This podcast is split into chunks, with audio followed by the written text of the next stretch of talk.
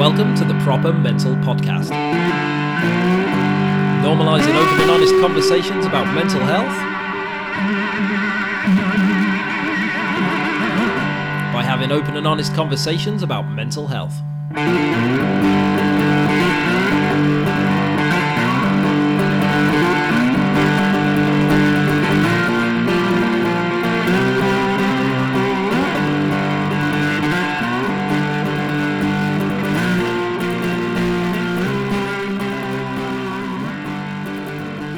Welcome to episode 95 of the Proper Mental Podcast. We're getting ever closer to the big 100.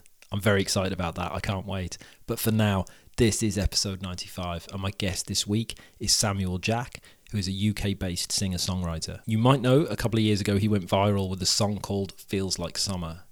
It was absolutely everywhere. It just blew up. You'll definitely have seen it on people's reels or on TikTok and stuff like that. But everyone was using it. Famous people, celebrities, football players. It went massive. There was just something in the water that made it go wild. And that kind of like pushed Samuel up and into the mainstream. But before that happened, he was a working musician. He was trying to make it in the industry. And to supplement that, he worked in hospitality. And hospitality if people don't know, it can be a brutal industry to work in. And it was a combination of late nights and long hours and a high pressure environment and a, a, certain culture around that industry, balanced with writing songs and gigging and trying to make it as a musician. These things combined really affected Samuel and he experienced some problems with his mental health. And that's what we talk about in this episode. We talk about his journey into music. We talk about his work in hospitality and how these two things came sort of crashing together and how it really affected him, and then what he had to do about it because he had a decision to make because the music wasn't paying the bills, but the thing that was paying the bills was really affecting his mental health. And I think there's a lot of us in different ways have been in that position where something that we feel we have to do affects us mentally, and it can be really difficult to make a make a decision about how to do things differently or take a back step from something that we need to do or something that we love to do really fascinating aspect of the conversation. We talk about how he got poorly and we talk about how he got well. We talk about therapy, we talk about self care and lifestyle changes. We also talk a lot about music and his influences growing up. We talk about that song Feels Like Summer and what that's like to just go viral, to have something blow up to that extent. He's got a really cool story about how his uh, football WhatsApp group was blowing up because Sergio Ramos used it in a reel or something on Instagram, and that really made me laugh. That was a great story. He's a really lovely bloke. He's very open about this stuff. He's a wonderful musician. His songs are great. He's got a song called In My Head that is specifically about his mental health struggles. It's a beautiful piece of music. I highly recommend you check that out. Check out everything else he's up to. It was a real pleasure to speak to him. I can't thank him enough for his time and for, for coming on. If you head to samueljackofficial.com, you'll be able to see what he's up to, tour dates and new releases and all that sort of stuff. On Instagram, he is at Samuel Jack Official, and Twitter is at Samuel Jack Music. Go and check him out. While you're checking stuff out, check me out, propermentalpodcast.com or at propermentalpodcast. And as always, if you could review this episode or any other episodes, it would be very much appreciated. Like, rate, subscribe, download, tell your mates, share it on social media. Anything you can do to spread the word is greatly appreciated and this is episode 95 of the Proper Mental Podcast with Samuel Jack. Thank you very much for listening. Enjoy.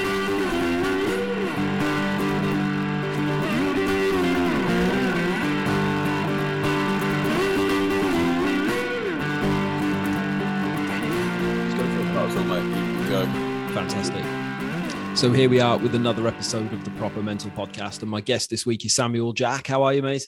Hello, hello, hello. Nice oh, mate. Yeah, nice to meet you, man. Thank you so much for joining me. I really, um, really appreciate your time.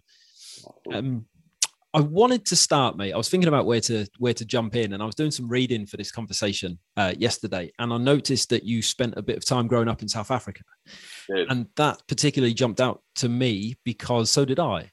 And oh, really? Well, uh, yeah, yeah. And you also mentioned um, the Paul Simon Graceland um, album, oh, yeah. which was a, a, a massive album for my youth. So I'm going to kind of like guess that we might have been there at a similar sort of time anyway. But um, right, yeah, yeah, when, yeah. when, was it you were uh, you were over there, mate? Uh, I was there at a very special time actually. I was there uh, 95, 96, 97.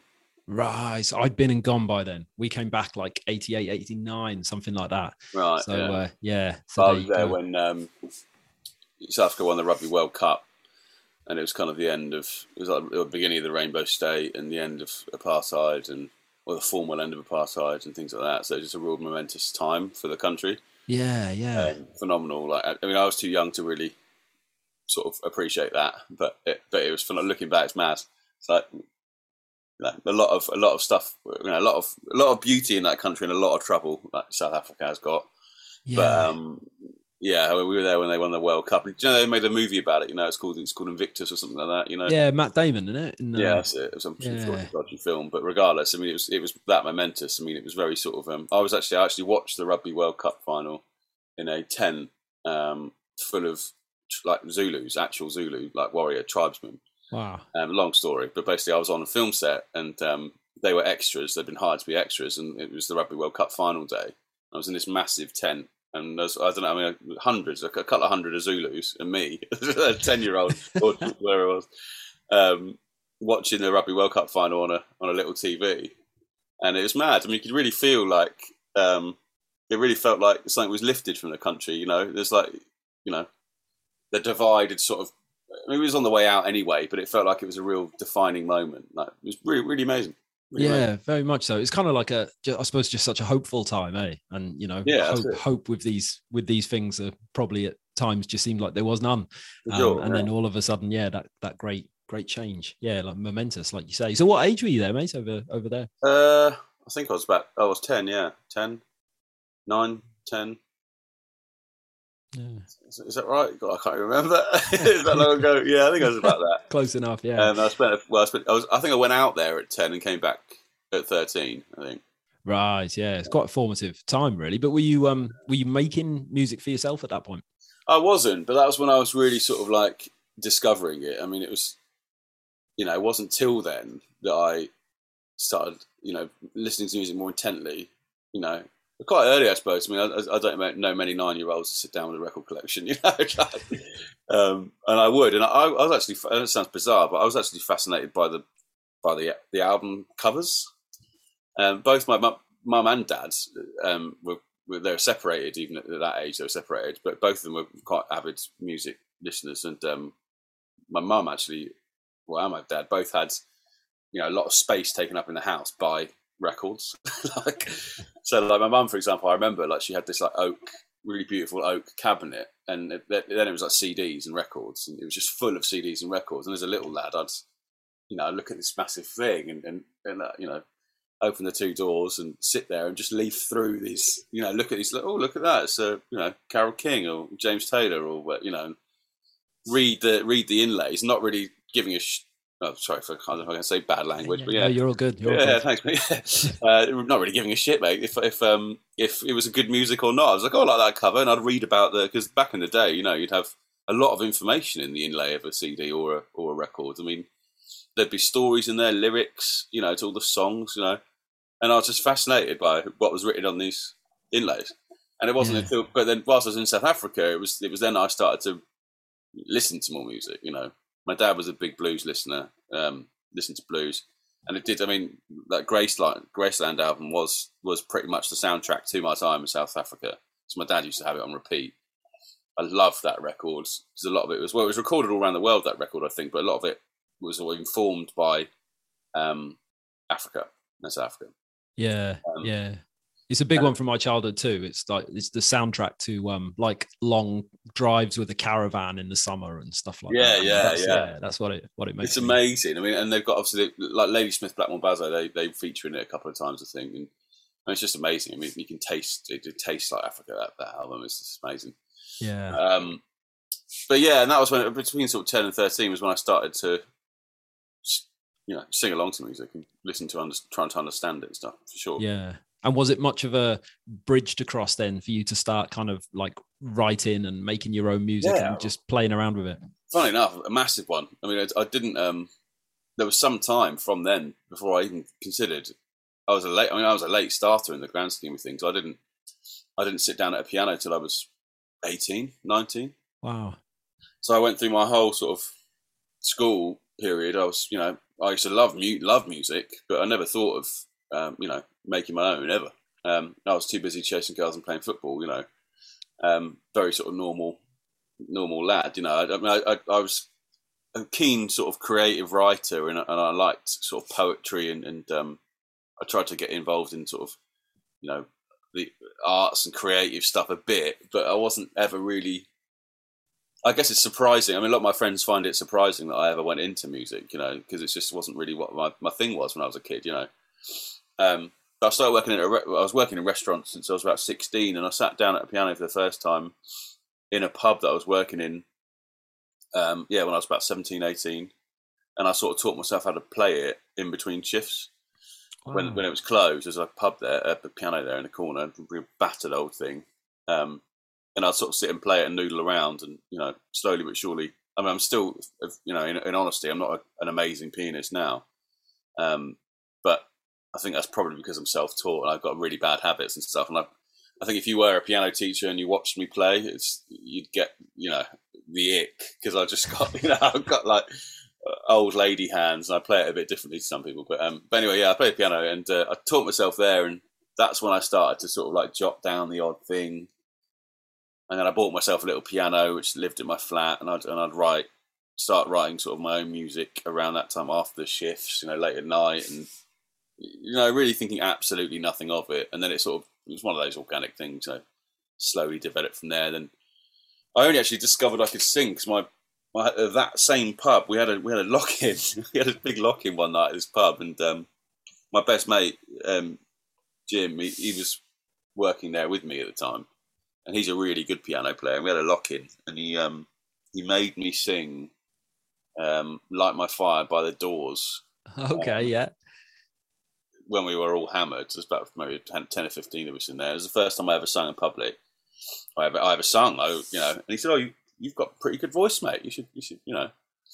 And then I started singing at home a bit, and you know, it was really late. I mean, it happened quick. It was like, you know, I say from the ages of 17 to maybe 21, well, 17 to 20, it was like suddenly I was a musician. You know, it's like boom, and I was writing, and I, I wanted to be out. I joined a band. I was in a, like a college or like you know the equivalent of a college band. Um, and we did a bunch of gigs and we played at pubs, and that's how I got into the gigging, you know, playing out live scene, and you know, I was just a part of music. But it was really strange. I mean, it was it was like, yeah, it was cataclysmic. It was just like one minute I was sort of cooking cooking some food in a pub and you know playing football on the weekend, and the next minute it was like, okay, my whole life is now going to be this forever. Yeah, yeah, yeah. that's really cool, man. I, I kind of think like when you look back at the how our relationship with music goes if when you go back to that era we were just talking about where it is cds and records and stuff it was kind of like life was quite tribal then right so yeah. you couldn't you couldn't be into two different sets of stuff so like the lads that went to my school who played a lot of football, they weren't the same lads that were in bands. And yeah, it was yeah. very, you could look around your school so and true. be like, they're the skate so kids, true, yeah. They're the indie kids, they're the, the rockers. And you don't really have that now. Hey, it's like, you know, you can have long hair, and wear a tracksuit and have a skateboard. You can do all these things. Yeah, no, you're so so so accurate with that, and I, and I often think. I mean, I was I was that guy though back then, you know, and that was people found it odd. I was I think.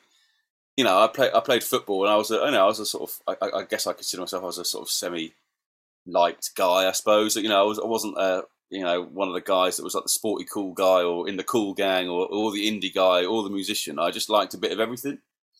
And um, yeah, I sort of I was a bit of a social butterfly on that front, but I sort of float around. But you're absolutely spot on. I remember thinking, someone saying to me actually once, like, well, even even up to a few years ago and more recently, I'd still I still play football in my spare time. It's my hobby, right? And um, you know, part of like local football teams and things. And and and I've I kept my sort of career almost secret. You know, I don't. They're like, oh, so what do you do then, mate? You know, and you join a team, you're like, oh, oh. not that I'm not proud of it, but you're like, oh, I'm in music, working in the music industry, and like, all oh, right, yeah, cool. You know, that's it. You know, but this even even now, it's very very very fascinating sort of social observation actually, because you sort of you think, well, if you're good at, if you're good at music, you know, or if you you know if you're into music, you're good at music, then you can't be a good footballer. You can't, you, you know, you know but I'd like to think like Soccer Aid is the is the um is a sort of anti that. But you know you know what I'm trying to say. It's, yeah, it doesn't go hand in hand, does it? And you know, some of the it took a long time for some of the boys that I play football with, or still play football with occasionally, to sort of work out that I what I did, and then they found out about this song that I had called "Feels Like Summer," which was like a, a viral, global viral hit, you know. Um, and then they started, you know, like we got we had like a group, we got like a group chat, and you know, I'd be sitting there on the sofa, and like this picture will come into the group chat, and I'm like, Sam, mate, I'm not being funny, but is uh, Sergio Ramos playing your song on his Instagram? and I'd be like, oh, I don't know, lads, so there must be some mistake, you know. oh, mate, I suppose if like if it's surreal for you, then for your mates it must be like doubly surreal, right? Yeah, they It's don't. like- I don't think they quite understand it, but you know, yeah. it's funny. It's. Oh, mate. And were you in hospitality for a while while you were kind of like honing your craft for one? of I was, yeah. I was a, I was a hospitality, what you'd, what you'd call a hospitality lifer. Yeah, I played, uh, played. I, I, I worked in lots and lots of hospitality in lots of different countries around the world, um, and domestically. Went, you know, did it at quite a high level for a period. Um, I was a sort of trained chef, and I, I did um, a lot of front of house stuff as well, and I ran bars and restaurants and things. Um, but yeah, no, I kept that going until you know, as I'm sure you, you've heard a million times, you know, from artists and all cliches aside, it's it is a good way to subsidize what you really want to do because it's shift based work, you know, so you can kind of you know work around it a bit more flexible, kind of, you know, when you when you can. But it did um have its you know the dark side to it. I mean, that was a lot of the um the the cocktail of, of working in hospitality and being a musician at the same time, you know, really sort of was wasn't the best idea I've ever had it, it, for a long period, and I think that's what it was for me. It was a long. I did that for a long time before I could sort of, um, well, before I sort of got my, in layman's terms, I got my sort of break, I suppose. You know, before I could sort of step out of one and concentrate on the music, which I've been doing now for quite a long time. But yeah, I mean, there were there were some hard times for sure. Hard hard times. I read in the paper once. There was in the Independent. There was like the top five um, most stressful jobs in in like the world, and it was like brain surgeon. Um, uh, it's like brain surgeon. uh, One of the services. I can't remember what. Um, chef and musician were all in the top five. I was like, I was like, oh, I do, I do two of them. You know. Suddenly everything becomes clear, right? Yeah, yeah. Ah, now, it, now it all makes understand. no, it all makes sense. Yeah, I think it's such an important like part of the conversation, though. I think particularly with musicians because so many people like just arrive um almost like fully formed. They come out of nowhere, and I was talking about this with a mate the other day. How certain people like kind of explode, and then they try to make out as if they've just it's just I know. appeared Yeah, and You, you know and you think well hang on a minute either you've got a lot of help you're not telling anyone around or you're missing out a massive chunk of graft you know like this yeah, uh, yeah, yeah, and that is the thing. It's like, you know, I, I mean, you know, uh, proudly from the from the opposite. Like, you know, I had to knock on a lot of doors. I, mean, I don't get me wrong. I've had a, my fair share of luck, and I've been uh, very lucky to have worked with. I mean, in the last, um, well, a few years now, I've, my management I work with, um, aside outside of the label uh, and label in, in, to a degree, are um, long-standing supporters of mine. You know, they're, they're brilliant. So I mean, I, I've been one of the lucky ones in the fact that I sort of I got that quite early, um, and it's really helped me. So don't get me wrong, it's not I haven't just like you know it's not some sort of like you know Hollywood story at all. But in terms of the graph I did to open that door, the first door was you know I'm, I'm proud I'm proud of what I did. That. I, mean, I did it for twelve years really. 10, 12 years, you know, like knocking on doors and, and doing obscene things. I mean, there were times when I'd, you know, I'd I'd fly back from doing a gig in Amsterdam and get off a plane in Bristol. I remember one time I got off a plane in, in Bristol Airport, got off a plane, and I, and I got up. It was at like five forty in the morning or something. I got there or something silly, It six a.m. and I got off the got off the plane um, and got on a bus and took the bus to a hotel where I was working to do a breakfast shift like that same day. You know, work, the, bre- work the breakfast shift, work the lunch shift, work through till like sort of midnight that night, and that was a whole cocktail of sort of you know I, I mean, there was a period where I really, really struggled. I mean, there's you know mental, mental health, you know, and, and things like that. I mean, it really, um, you ask any sort of a true, true hospitality worker and hospitality on it. I mean, there was charities for hospitality workers for mental health.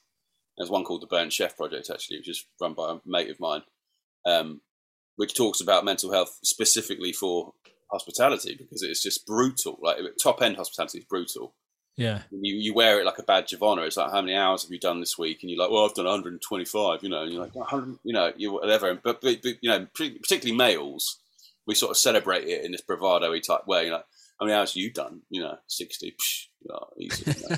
That's so true, isn't it? But, but, So and I'm not exaggerating about those numbers either. I mean, there Mm. are times where I mean, you would literally work 15 hours a day, 15, 16 hours a day. Like, I mean, I can't mention any names, but I, you know, my last, the last sort of hospitality gig that I did um, before I stepped out completely was uh, I did a two week stint in Monaco, and uh, with a quite well known, well known chef who's on the TV, right?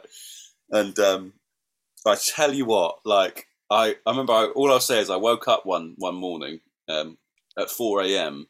on a laundry basket, on a laundry pile of laundry at the back of a kitchen because we had an hour's we had an hour's sleep on a twenty four hour period. Wow. We were catering for a bunch of yachts out there for the, for the Grand Prix, and um, we had about an hour an hours to sleep. Right, so we, I was having a little sort of kip in the kitchen, and uh, I woke up to the sound of a grown man like crying, like sobbing himself, like sobbing, sobbing himself to sleep, trying to, you know. And he left because he just couldn't handle the couldn't handle the, the work, you know. Wow. So imagine that, like, and then you chuck in like, you know, people calling you. I mean, that- God, it's you can't write it. I mean, there were times where I'd be like working in quite a good, you know, well-established restaurant, and I'd be on the, you know, on the on the pass there, as you call it, in a restaurant, you know, the lights and the check grabber. And I was a pretty decent chef. I was like trained, and you know, I did it all my life, so I was, you know, I, I did it at quite a good level. Um, you know, I'd be running some kitchens, like the, the, the checks would be coming in, you know, like it'd be like rum risotto, you know, and I'm there, like I'm taking a check down, I'm like, right, guys, you know, on order one chicken rum risotto, you know, to follow one of this, you know, let's go, all this kind of stuff, and then my, my I had my phone up, you know, on the side next to the check grabber, and my phone would be popping up, and it'd be like my manager from LA, like going, mate, you have to like, you have to send off those those uh, those vocal files tonight when you get back, otherwise I can't get it, you know, like asking me to do stuff, or can you sign off on this, or like you know, and, and there was this moment where it all met, and I was working like all guns blazing in hospitality, and the music was just rising and rising and rising and ra- rising, and I kind of needed to work in hospitality to pay well pay my my way, and to invest a bit of you know buy myself some time essentially, and it just all came crumbling down. I mean, I you know, I mean, I hit I hit a wall big time on all fronts, and I you know looking back, I um. I think, oh, you idiot, Sam! You shouldn't have put yourself. You shouldn't have done that. You know, you should have. But when you're in it, you just don't see it. You know. Completely, yes. Particularly if you're in like a, a high pressure environment and you're all talking about how many hours you're working. Well, that's completely normalized. You Yeah. you talk about those hours now, looking back, and you think, what on earth was that about? But when you're all doing it, then it, it like it's completely normalized, isn't it? And you don't even Yeah. don't even it, know. Yeah. for were sure. you um as as things started to sort of like collapse for you? Were you was it one of those kind of did you know something was happening and it was kind of a case of I'll get round to doing something about it later, or were you just plowing through it and just you know completely unaware? I had the blinkers on so bad. I mean, I, I hear what you're saying. I mean, a lot of I think there's a lot of examples of people continuing even though they know there's a problem. Um, but I didn't know there was a problem. I, I was too. I was too. You know, blinkers on. I was on it. I was like, I didn't, I didn't care about anything other than trying to, you know, succeed musically. you know, and that was it. It was like get through the shift. You know, get through the day. If if you've got to work 14 hours in the restaurant or 12, 10 hours in the restaurant, whatever, and then go home and record vocals and send them off, or do this or whatever, or you know, then do it. Um, and I did, and I did, and I did. And my my sort of collapse happened pretty quick. I mean, I think I guess you'd call it like a, a nervous breakdown, I suppose. And as much as I used to be very embarrassed about admitting that, and I'm not anymore. I don't. I re- honestly, I don't. I don't care. Um, Yeah. Same here, man. I've, I've had two, so I'm with you. right, right, yeah. I find it, I find it very liberating talking about it now, and like people, you know, normalizing it and, and sort of, you know, just being open and honest about it. But I had a, I had a big old breakdown, and, and it, it was sort of my I broke up with my girl my girlfriend at the time, um, about a month prior to this, and even that, like, sort of, you know, that's a bummer. That's a different story, but it's, you know, it's a, rom- a romantic thing ended. You know, part person that meant a lot to me. and It was that was one of the sacrifices that you sort of have to, you know, go through when you're a musician sometimes because you're not stable. And anyway, that relationship ended, and it was about a month later. And I remember getting back to my place where I was living, and um, it happening almost you know, sort of instantaneously. I remember just walking in there very late at night, at sort of one o'clock in the morning or something, after I'd been back from a shift, and I smelt like grease, and I'd sweaty, and I still had my whites on, you know, and I was tired, and you know, I a lot of lot of stuff on in my head I couldn't. If I felt like I couldn't uh, organize it, you know, there's just so much in my mind to think about that I walked into the house and opened the door, stood in the kitchen. The lights were still off. I remember I just stood there and I, and I put my hand on the kitchen side and I just sat down on the kitchen floor, and that was it. And then I was hysterical. I was off. I was crying. I was doing all sorts of stuff, and you know, like, like I was an absolute mess. I really was. And um,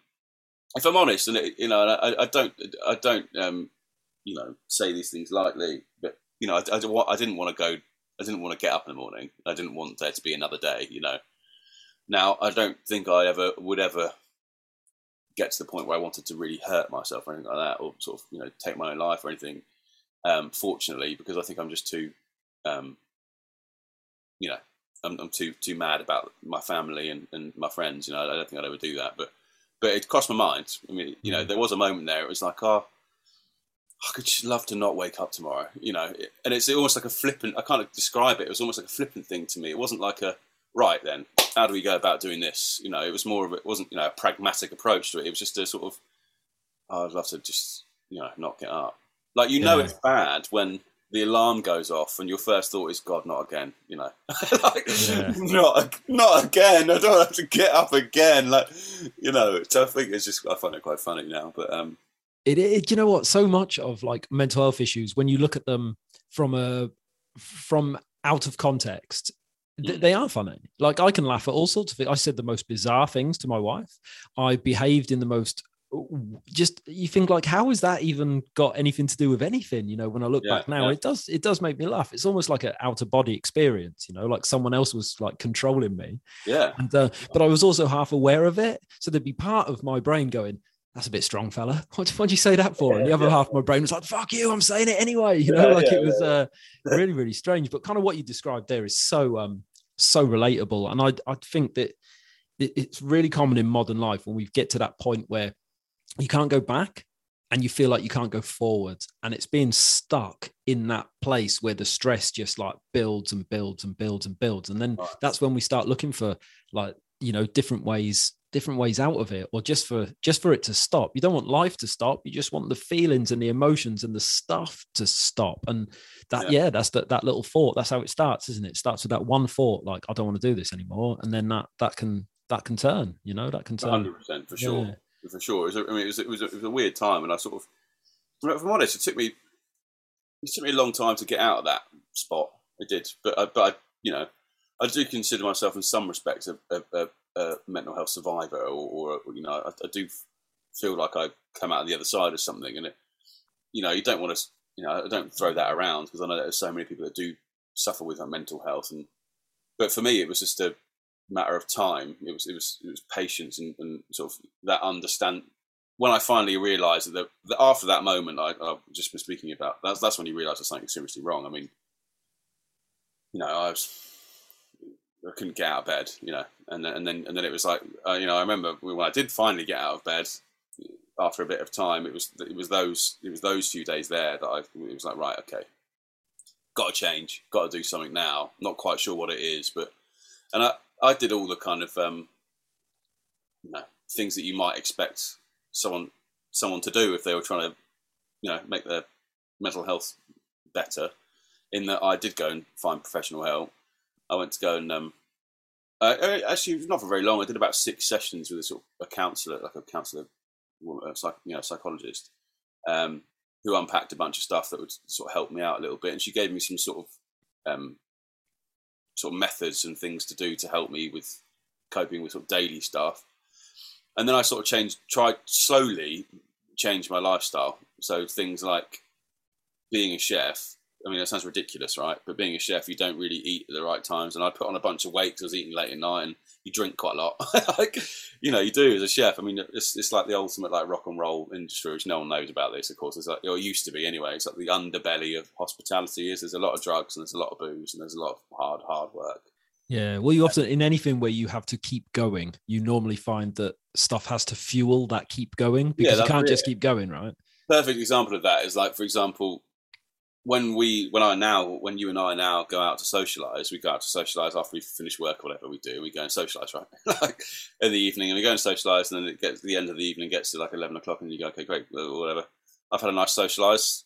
Bye, guys, and you go home. Right in hospitality, when you finish work at ten, say ten o'clock at night, when everyone else is finishing socializing. If you don't socialize then at 10 o'clock at night, 11, 12, you know, uh, go until you socializing through, you know, to the wee hours, you just don't have a social life.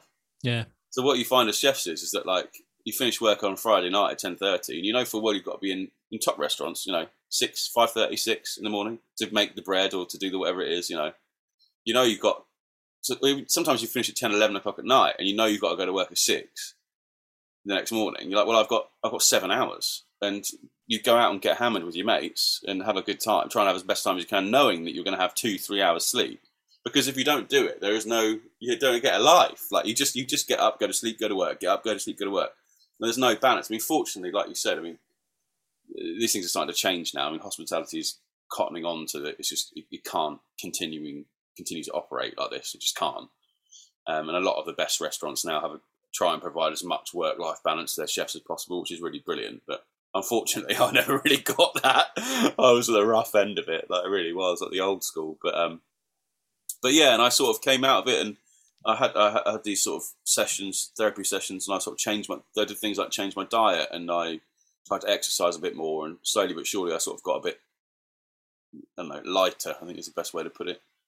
Um, and try to sort of, I don't know, time is a time is a big big help on these things. But I think critically, and again, all cliches aside, it's like it's, it's you know if you know there's a problem, then you are winning, and that, and that sounds bizarre. But like I always I say to people and ask that ask me about it, I'm like, if you know there's a problem, I've got to tell you, it's like the first thing. It's so good that you know there's a problem, you know, and and you know we, we, we like you know I, I, do think we sort of we, we talk about it more than we've ever talked about it as a society. I mean, I would say that I think, in fact, in some respects, and this is controversial of me to say, I suppose, but uh, in some respects, I feel like the only one of the problems now is that mental, you know, people that have genuinely have mental health problems, like serious problems, are being maybe a little bit undervalued by people that say they've got mental health problems but don't actually have them. Yeah. Um, or, or might just be going through a bit of a bad time and they, and they, they, they sort of call it, uh, I've, got, I've got bad mental health problems. It's like, no, no, no, you're just having a bad time, pal. Like, yeah, and and on top of that, humans are the human experience is going to be challenging. Like, if you're experiencing some sad emotions, some hard emotions, that's not necessarily a breakdown. That's just being a human being. That's yeah. like kind of part of the experience, right? And I know exactly what you mean. Mental health is now this term, and we just throw it around, and it's almost like a blanket. And within that, it's like we haven't got enough words to kind of separate what is just you know like a, a, a, challenging patch in life and what is something that is like serious and is going to get worse. And it, it, yeah. it, does it gets lost. I know exactly what you mean and it's something that's come up on this podcast many many times. Yeah i know exactly what I, I, felt uh, i mentioned you know i talk about mental health a bit in my music. Um, uh, even though i've got to say even doing that i was a little bit sort of um, what's the word?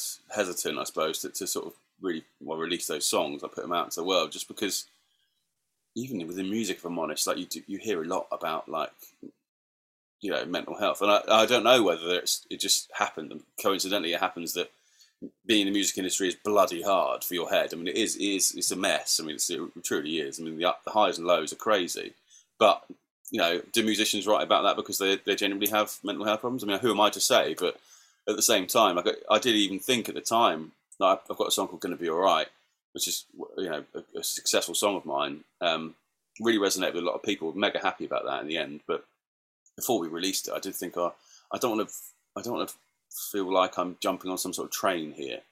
You know, getting on the train and like being all aboard the Mental Health Express. You know, yeah, you know, yeah. like, and and I just I felt a bit dubious to do it, but I did it anyway because it, it meant a lot to me. And obviously, for me, I mean, I know that it comes from a very genuine, authentic place. But um, but no, I mean, I, you're, you're right, and it's it's so so true. I, I just feel like you know people that have truly suffered with mental health know the difference between having a bad week and suffering with something a lot more deep rooted. You know. Yeah, yeah, definitely. It must be really strange, like making the decision whether to put it into your music, because obviously you're going to write about, um, you know, what you feel. That's evident in in the stuff that that you put out. You know, it's all about your your emotions it's very emotive stuff but yeah this sort of i don't know i always think with mental health it's very important to talk about it but it's not always easy to talk about it And just because you're supposed to talk about it doesn't mean you should talk about it all the time because that can kind of fuck you up too, right? Yeah. So if you've got to put that, you want to write about what your human experience, but at the same time, it's also your experience and you're like putting it out there, man. And once it's out there, you kind of don't know what it's going to do. And I always think that must be for any sort of artist or creative, that must be such a, a strange space to be in. Am I making sense with that, mate? yeah, yeah, hundred percent, hundred percent. You never really know. The song sort of takes on a life of its own after it's been released, just because, in really, in terms of how it's received and how people digest it, and you know, and then you know, your how you feel as an artist on on, on the reaction to your songs. Yeah. I mean, music's done some amazing, amazing things to me in that front, in, in a positive way. Um, it, it really helped me out with a bunch of sort of family stuff. Like I, um, you know, I had a song called Witness. Well, actually, no, I, have, I wrote, actually, that's not true. In short, the story goes that I wrote a song called Mum, I Don't Know Better. And it was about my mum, um, who, who left when I was quite young. Um, you know, and about, it's my, about my relationship with my mother, um, which wasn't um, scathing or anything, but it was just a honest account of how I felt about not having my mum around. Um, and because of because I wrote that song, my brothers on on my mum's side, you know, got really upset with me. They said, "How could you write that about um, you know mum? Like she's you know she's she's an old woman now. You can't write these things. You know, you've got to be you've got to be nice to her." Um, and so I responded to that by writing a song about them called "Witness." and um, and but anyway, the moral of the story was is that because I wrote these songs and I was unpacking this stuff, like going through things like mental health and my relationship with my parents and things like that sort of you know mastering my own universe, as it were, via song, I um it opened up a conversation. You know, uh, and um, we started talking about it. Me and my me and my brothers were talking about it. Why did why did you put this? And why did you say that? It's like, well, I said this because I, I felt I felt like this, and you know, and it sort of struck me as actually a really cathartic and, and really sort of wholesome thing in in the, in the end. You know, it was, and we had this sort of chat about it, and it was like, well, I felt like this, and you know, you didn't have to go through that, and you didn't, we didn't, and blah blah blah. And now, incidentally, I mean, my relationship with my mum is the best it's ever been. You know, in the last sort of ten years, it's been we've been really, really strong. Even though there was a big sort of absence for many, many years between me and my mum, but um, you know, she's like my best mate now. You know, yeah, and, I, and, and a lot of these songs I think have helped to get there. Yeah, um, it's the same about exactly the same with going back to the mental health. It's exactly the same thing. You know, for me, writing about mental health. I've got another song called "In My Head," which is about which is about exactly about in my you know mental health and and those and, you know those are the ones that resonate the most with people. Yeah. I find that a lot. Yeah, I always say that you know struggling with any sort of mental mental health, mental illness, mental disturbance, whatever you want to call it, is an incredibly human experience. You know, it's like it is. It's kind of a lot of normal um, feelings, thoughts, and emotions. They're just on steroids. They're just like blasted out, and you can't quite under, understand them. And then when someone else talks about them or sings about them, you see yourself in it, regardless of you know my experience is is going to be completely different to yours. But when I hear you talk about your experience, I can hear my experience in there too, right? Because yeah, it's just yeah. the same emotions. They're just coming out in different in different ways, and that's the that's the beauty of of sharing it and being able to share it through music. I think adds a certain like a different dimension as, as well. You know, I think that's um it's a really really powerful thing. Do you when you if you write a, like a really emotional song or something that's really right personal, does it come to a point where you've got to kind of like give that away and cut away from it? Because you've then got to you know you write that song about your mom a highly emotional song but then you've got to go on tour right? And you've got to go and sing it every night. Yeah I mean, that, does that become weird? It does. It does yeah. I mean in short yeah it does it does. I mean it, you, you you develop. It's odd. I can't really explain it. Um, but you sort of once you've written the song and it's sort of pressed and it's, it's it's out in the world and you've released it and it sort of exists, right? Not only do your fans like have a relationship with that song, but you do as well, right? You, your relationship can change. You know, artist relationship changes with their songs quite often. I think, like, you know, for example, if I've, I've been playing, there's a song on my set called Surrender, which I've been playing for the last three years, you know, like a lot, you know, and, and uh, it used to mean, it used to be about a certain situation with a certain person, um, and now means something completely different to me when I sing it, you know, it, you know, that's the best way to put it, I suppose, but, um, no, for sure. I mean, for, there's, there's, definitely, um, uh, moving parts, emotional moving parts when it comes to that sort of thing, you know. Um, no doubt about it. Yeah, sure. So, like after you finished your um, therapy sessions and you started to make changes in your life, was that was the first thing to do to kind of like pull? Did you just walk away from chefing, or did you just slowly, you know, decrease it, or how did you start exactly to put that, that. together? Exactly that. I I, um, I slowed it down and I basically sacrificed the money um, for more free time, um, and that was the first thing I did. Um, and like I said, I mean, I, I was I was lucky in that on, on the music front, sort of professionally, I was supported by these these guys from America. Um, my management guys are based out in Los Angeles, and and they've always been sort of big believers in me. And, and we, you know, we've obviously become very close because we worked together for a long time now. Um, and they they sort of knew that I was going through this stuff, you know, and they sort of, you know, helped me out a bit. And uh, one of my best mates, who was now one of my best mates, a chap called Owen, who's also my manager. Um, I remember at the time he he said he said to me, he's like, you should write music, you know, just, just write more music, and the rest will fall into place. He's like, you know, they were like, we believe in we believe in your talent, we believe in you, you know, just write the music, and the rest will fall into place. Like, you know, if you love doing the music, do more of the music and do less of the restaurant. Don't worry about the money, you know. And Owen's a very pragmatic. He thinks very pragmatically. He's not the most emotional guy in the world, but he, you know, he he's he's very driven and very inspiring guy, and so is um, yeah, Lily, his, his partner as well. He's one of my best mates. And um, anyway, yeah, I mean, I, I, sort of slowed the restaurant down, started writing more music. I was still working in the restaurant. You know, you got to pay your bills, and then there was just a, you know, slowly but surely, it got to the point where the demand on the music and the even though the money wasn't really there, but the demand on the music was so high that it was just worth the risk. Yeah. And I just did the whole, like my stepmom always says, it's like sometimes you've got to chuck things up in the air and just see where they land, you know. And uh, I sort of basically did that. I was like, right, I'm just going to do music, and if I have to go to restaurants, I'll, I'll temp work. You know, if it gets if it gets dodgy. Um, and I was temping, and I was flying out to America recording. I was going, I was touring around Europe, and then I was coming back from my tours, and then doing like a week of, in a restaurant if I had to. Um, if I didn't have to, I wouldn't. You know, it was very sort of I lived week to week. Um, and then yeah, I mean, and then I, I mean, I signed, I signed to an independent label in Los Angeles, um, we did a record together that was received, you know, pretty well, and that helped helped my sort of live front. It picked up from there. Then then it was like I was only working in a restaurant once a month for a few days, so I had to to get a few extra quid in, and so on and so forth, really. And then obviously, you know, the success of Feels Like Summer was well, it was a crazy time for me that because it was well, it was about 14, 15 months ago. I mean, I released it in 2019, but you know, 14, 15 months ago, in the space of 72 hours, um, feels like summer you know, was a global phenomena in terms of its virality. And I actually lost, lost, um, sadly lost my father in those three days. Oh, amazing! Space, space of like, of, of like literally seventy-two hours. So I was sort of like, I was like, or whatever it was, or, you know, there or thereabouts. I sort of lost dad, and then was also, um, you know, talking to every single major record label on the planet, like in the space of a few days, and like every single one of them, you know, that you, you could have possibly imagined all wanted to talk to me and my team about you know signing because of the song, and uh, that was a weird time.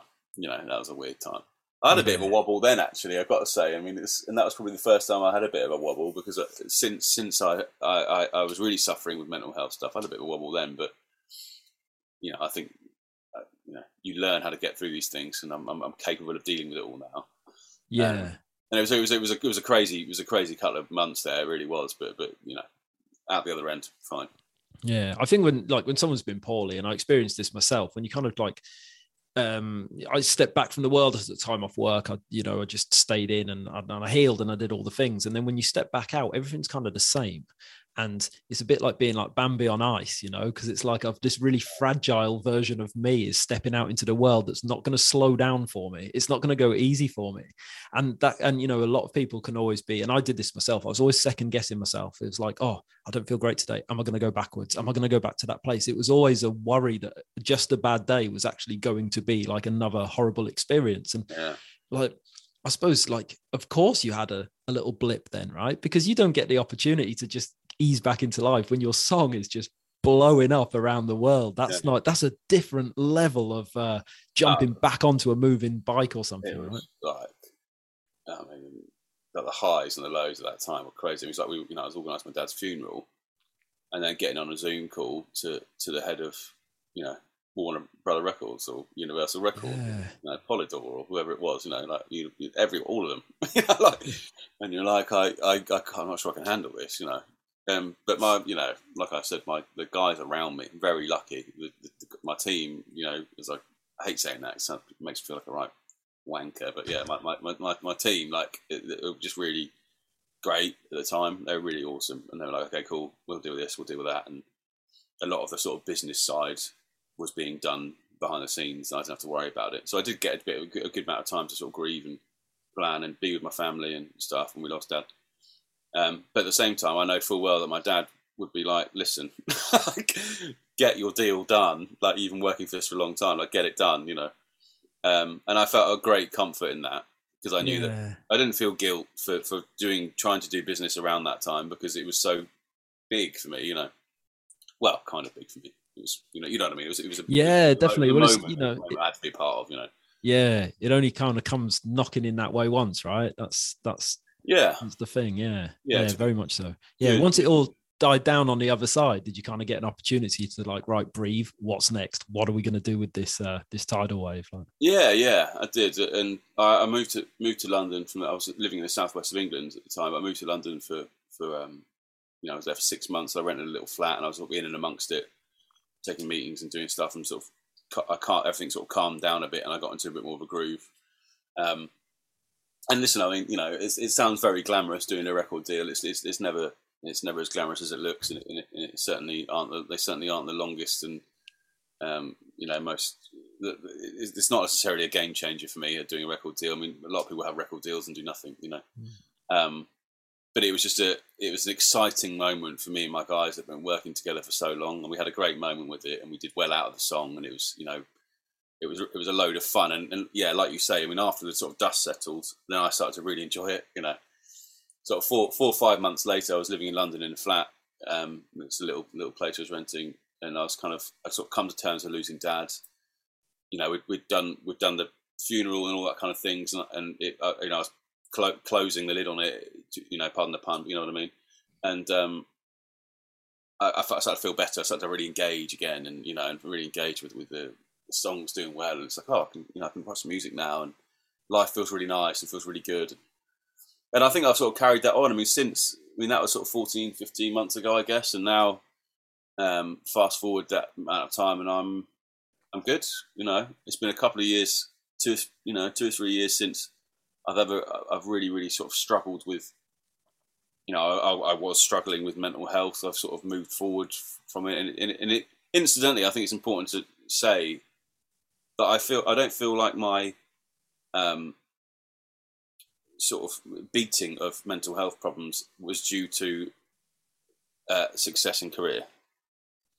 And I think people, and, I just, and what I mean by that is, I think a lot of people, uh, you know, sort of go, you know, I, I'm suffering from mental health problems because things aren't going right for me, and then when things are going great for me, then you don't have mental. It doesn't work like that. Mental health problems are they're around. You could be a multi-millionaire and have mental health problems. You know what I'm saying? yeah, But you know, Yeah, you, can, you could completely. have seemingly the perfect life and still really, really, really suffering. You know, and, and you know, some of the people that really suffer the wor- the worst are the people that are smiley and happy on the outside. You know, um, yeah, but what I was getting at really is, in a nutshell, it's been a couple of years now since I've I've gone through a lot in a, in a short space of time, and now I'm just in this really nice spot, and I'm tell you, I'm enjoying every second of it. You know, I'm just, you know, I, don't- I, I don't know what, what I'm doing half the time, mate. To be honest with you, I'm just writing music and hoping that I can pay my rent. Like, but um, I'm doing gigs, I'm going on tours and, and things, and, and you know, I'm, I'm I don't know what's around the corner. Who knows? But I, what I do know is that I'm after going through two years of craziness and and, and, and suffering a bit and, and whatever, you know, you, people, not just me, but people come out the other side eventually. You know, Yeah. there, there, is a time, it is a possible. That's what, that's what I mean. You know, a lot. Of, I think it's because of my music, but a lot of people talk to me about mental health, and I always, and I always do say is that it is. You must remember that it is possible. It is, you know, a lot of people I think are in the thinking that, you know, you'll always suffer with mental health problems. And I think to a degree, sometimes it's more about how you manage them. And yes, I do understand. It's a bit like grief. You know, it never really goes away. It's about how you manage it. I do, I do get that to a degree, but you know, there is a part of me that does feel that it is possible to completely remove these things and to really reset the way that you operate. Mean, what do you think? I mean, uh, yeah, I'm, I'm with you there, hundred percent. I'm with you there, hundred percent. Well, I think obviously everyone's experience is different, right? And I think Yeah, there true. will there will be some people that yes, that's something that they have to kind of be aware of. Um, but then there will also be that's the thing with mental health, isn't it? Sometimes it is just one massive blip, and then that's it, you know. And I Yeah. think a lot of it is the approach to healing, you know. So like from your story there you you went to therapy you embraced the techniques you made changes in your life. So that's going to have massive changes to how your mental health is. But i think that healing process is quite challenging and and like in the modern world we talk about self-care and self-care is great it's great to look after yourself. But if you're like if you're having a breakdown and you're on the kitchen floor in bits well then going for a run and a cold shower is going to do niche you know? Like it's just no it's no thing. And I think like sometimes we can kind of make ourselves feel better on the surface and tick along like that. And then we always have to be aware of maybe getting ill again. Sometimes you just have to kind of dig a bit deeper and do that. Hundred percent. healing, I, you know? I always use the analogy. It's like um, like you can wash the outside of a car and make it look nice, but you have to look after the engine. Do you know what I mean? And it's so true, isn't it? It's like I mean, I, I, I, you know, my my actual physical health suffered over that period. That you know, back then, badly. I mean, I put on loads of weight. I was really unhealthy. You know, I was eating bad, drinking a lot. You know, and smoking shit tons of cigarettes. You know, just I was just a mess, mate. Like I really was. And um, and going to the gym and stuff is brilliant. I mean, it is brilliant. You know, there's no no doubt about it. It does help uh, on the out. I mean, you know, it helps a bit of the inside, but mainly it's on the outside. You know, you, you sort of gone to the gym and like you know your route. You know, they say don't put a routine in and all this kind of stuff, which I did, and it did help, and it's all good. But but you know, the, the nitty gritty, like the, the really bit you really really need to fix is deep buried down on the middle. You know, which is your engine, and it, you know that's the bit you would need to really get in and fix, and and that's the bit that took me the longest. the- You know, so uh, so I guess you know I was cleaning the car regularly every Sunday. You know, giving it a good old wash, and it was getting it was looking nicer and nicer, and it was, everything was all going good. But I think you know what really took the time was getting under the bonnet and and, and you know fixing the important stuff. I think. Mate, it's a beautiful way to beautiful way to see it. I I kind of I would get out of fixing the engine by cleaning the car. Like that was my excuse Yeah, not to it, bother it, popping yeah, the hood, right? I could Yeah. distract myself. And it's similar to what you mentioned before about being successful. So people think, oh, when I'm successful in whatever I want to do, I'm gonna make it. Well, success is a fantastic fucking distraction. You know, So Amen. yeah, yeah. you know you can be busy all day building on your career but you're not addressing that thing that's you know and it's it will it'll bubble up that's how i know how we how we work. Yeah Sure. man yeah so what's going on at the moment samuel what's um what's the plan you got a tour coming up is it later in the year is that right Yeah, dates coming up First week of October, I'm doing a short uh, short run in the UK. Um, so I'm doing five dates across the UK. Um, tickets are on sale, and I'm doing um, yeah, it's gonna be awesome. I'm gonna have some special guests. Um, we're gonna do some shows a bit more stripped and acoustic, and some like, massive ones, all singing, all dancing. Um, and then I'm working towards. Well, I haven't told anyone this actually. This is exclusive news. oh Um, mate I'm working towards an album release at the top turn of the year. Um, there's going to be plenty more between now and then, but I'm I'm working towards an album release. I'm off to um, America in November, December on a writing trip to do that album. Going to Nashville and LA, um, which would be great. And then back here for the turn of the year, and then I'll probably be doing some European dates to coincide with the release of an album. I think, hopefully, fingers crossed. I mean, don't get me wrong, a lot of stuff can change in this industry. I mean, yeah I, might, yeah I might be, you know, back in the kitchen next week. Who knows? But fingers crossed. But um, but yeah, busy, busy, busy writing, creating. I'm trying to get on the, trying to up my game a little bit on the content front, which I'm a bit. Social media, you know, I'm not the best at. yeah well that's a that's an interesting point actually before i let you go mate what is your relationship with social media because Uh, that comes up a lot in the mental health conversation It is, and you know, do you know what? I think it's. um I mean, I, you know, God, I've been murdered for saying this by by label people, but uh, I'm not a fan of social media. I'm not even remotely. I mean, I mean, I'm, I'm truly. Uh, if if I wasn't a musician, I, I highly doubt that I'd have a social media account, and if I did, I'd probably have, you know, the, the dinosaur that is now Facebook, and suddenly send occasionally send a message to my second cousin in, you know, in Austria. Do you know what I mean? It's, it's that sort of thing, and like you know, and it, it reminds me of people's birthdays. And like, brilliant, thank you, Facebook. But um, if I wasn't a musician, I it wouldn't be on social media. Other than that, I don't think. I just find it. I mean, being a musician, it's all consuming. I mean, it's all consuming. Like I, I have to be on social media all the time. I mean, now, I mean, it's, oh god, you could open up a can of worms here, but um, it, you know, in short, like now, for example, the new platform is TikTok, right? Yeah. In, in the music world, and um, you know, you're essentially told as, as a musician now by your label or by major labels, particularly, um, you know, you're not relevant if you're not massive on TikTok. Like, you know, there are some theories out there that say that you have to post four videos a day on TikTok, four videos a day, right? You know, um, let alone maintain your Instagram, your bloody this, that, and the other, your Snapchat, your Facebook, your Twitter, you know, whatever it might be. Um, but I think as a, as a as a punter, as a human being, I think social media is obviously, and it's quite getting more and more obvious. I think as time goes on, a huge reason for anxiety and mental health problems. I mean, like, without question. I mean, it's you know, it's not just in young girls as people talk about. I'm talking about everyone because I, yeah. I get it. I, you know, I, I, you know, I sit there. The other day, I pulled into my driveway in a car, and I went to check a message. My phone went off. I was sitting in the car, and my house is there, like my little house is just there.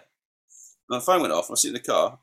Notification came up, and I sort of opened up. It was like Instagram or something, or TikTok or whatever it was. I went to check it just quickly. I don't know why. Uh, and 15 minutes later, I was still sat in a car. And I sort of literally woke up, you know, my head up. I was like? I said to myself, "I said, what are you, what are you doing, man? Like, get out of your car. This is it's turning into like something like I Robot or something. This is. I mean, this is getting creepy. Like, you know, and we're all so addicted to these things. The majority of us, you know, a lot mm. of us. I mean, it's literally you are just staring at your phone all all the time. It's like look up, go outside. But I feel when I scroll through these things, subconsciously, I, I, think I probably get a bit stressed and a bit anxious because you do see, like, I mean, for me, it's like, I don't, this is very, very honest to me, but for me, it's like um, health stuff. Like, we're just thrown like these like Greek god looking men and women in our face the whole time. And, you know, I go to the gym and stuff and, and whatever now, but like, you know, I'm quite insecure about like a, a, a thing, a few things, you know, the way I look and stuff. And, and, you know, going to the gym helps that. But, but like, you know, I'm quite insecure about a few of those physical things. Mm. Um, not for any particular reason; it's just a mental thing. But you know, um, and see, I think I swear, subconsciously seeing that all the time. It's like you know, you should look like this, and you should talk like this, and wear this, and do that, and listen to this. And it's just so in your face, isn't it? But of course, for me, the problem is is that on the flip side of all of this, it is absolutely crucial to my survival as an artist. Yeah, and it's the best way to engage in people, and it's the, and it's the, how I've built my career. yes. and so you're sort of like, I don't know, it's this really weird labour of love, you know. Um, I mean, I would say, I would certainly say, I, I love, I love um, engaging with an audience on social media. Like, it is a great way to engage. Like, you know, I've got like a little family, really, of you know, on, on like Instagram and stuff like that, community, and, and that is lovely, and it's really nice. But sometimes, like just I'm talking as a human rather than a musician.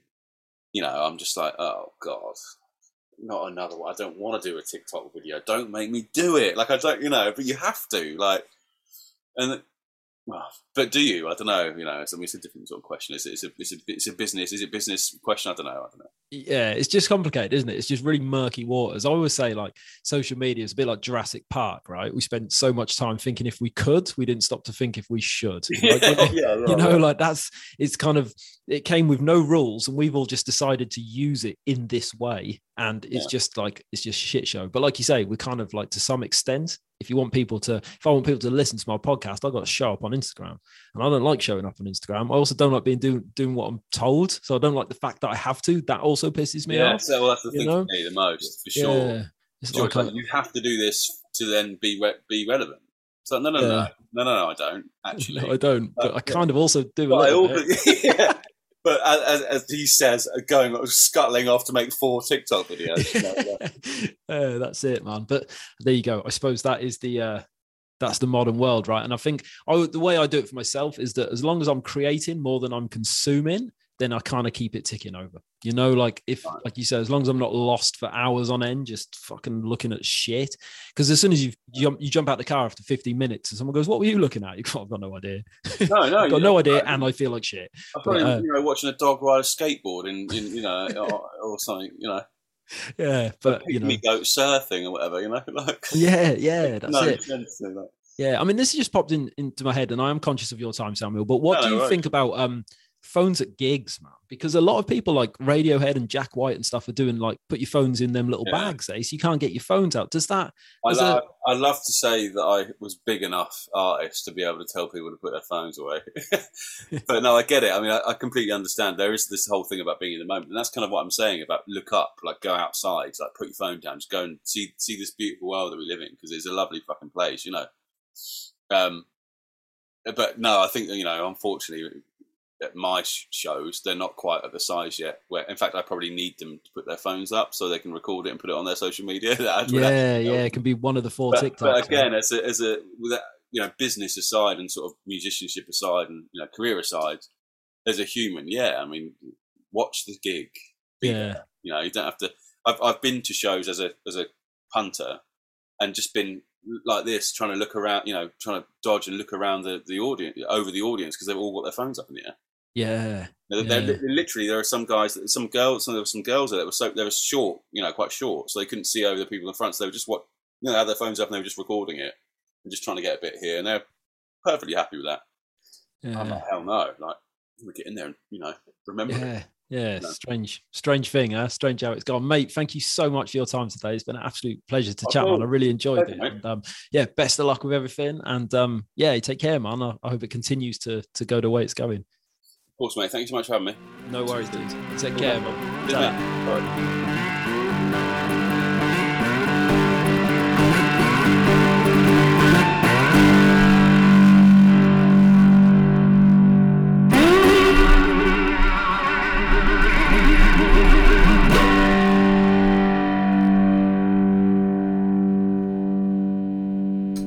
A big up to the Proper Mental Podcast. Proper Mental Podcast.